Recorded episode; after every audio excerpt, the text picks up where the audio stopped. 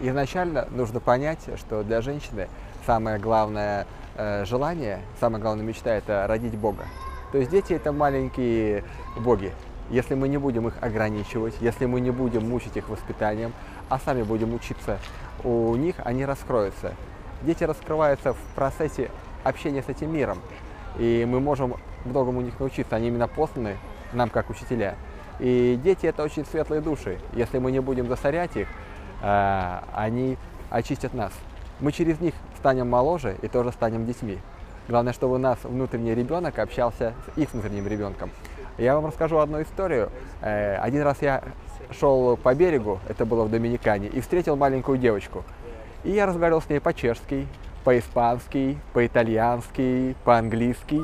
Я был в шоке, она знала все языки, но она была настолько маленькая, что не могла их учить. И когда ко мне подошли ее родители, они сказали, мы очень хотели этого ребенка, и мы учимся у него. Эта девочка исцеляет людей, и она знает все языки, потому что она помнит все воплощения.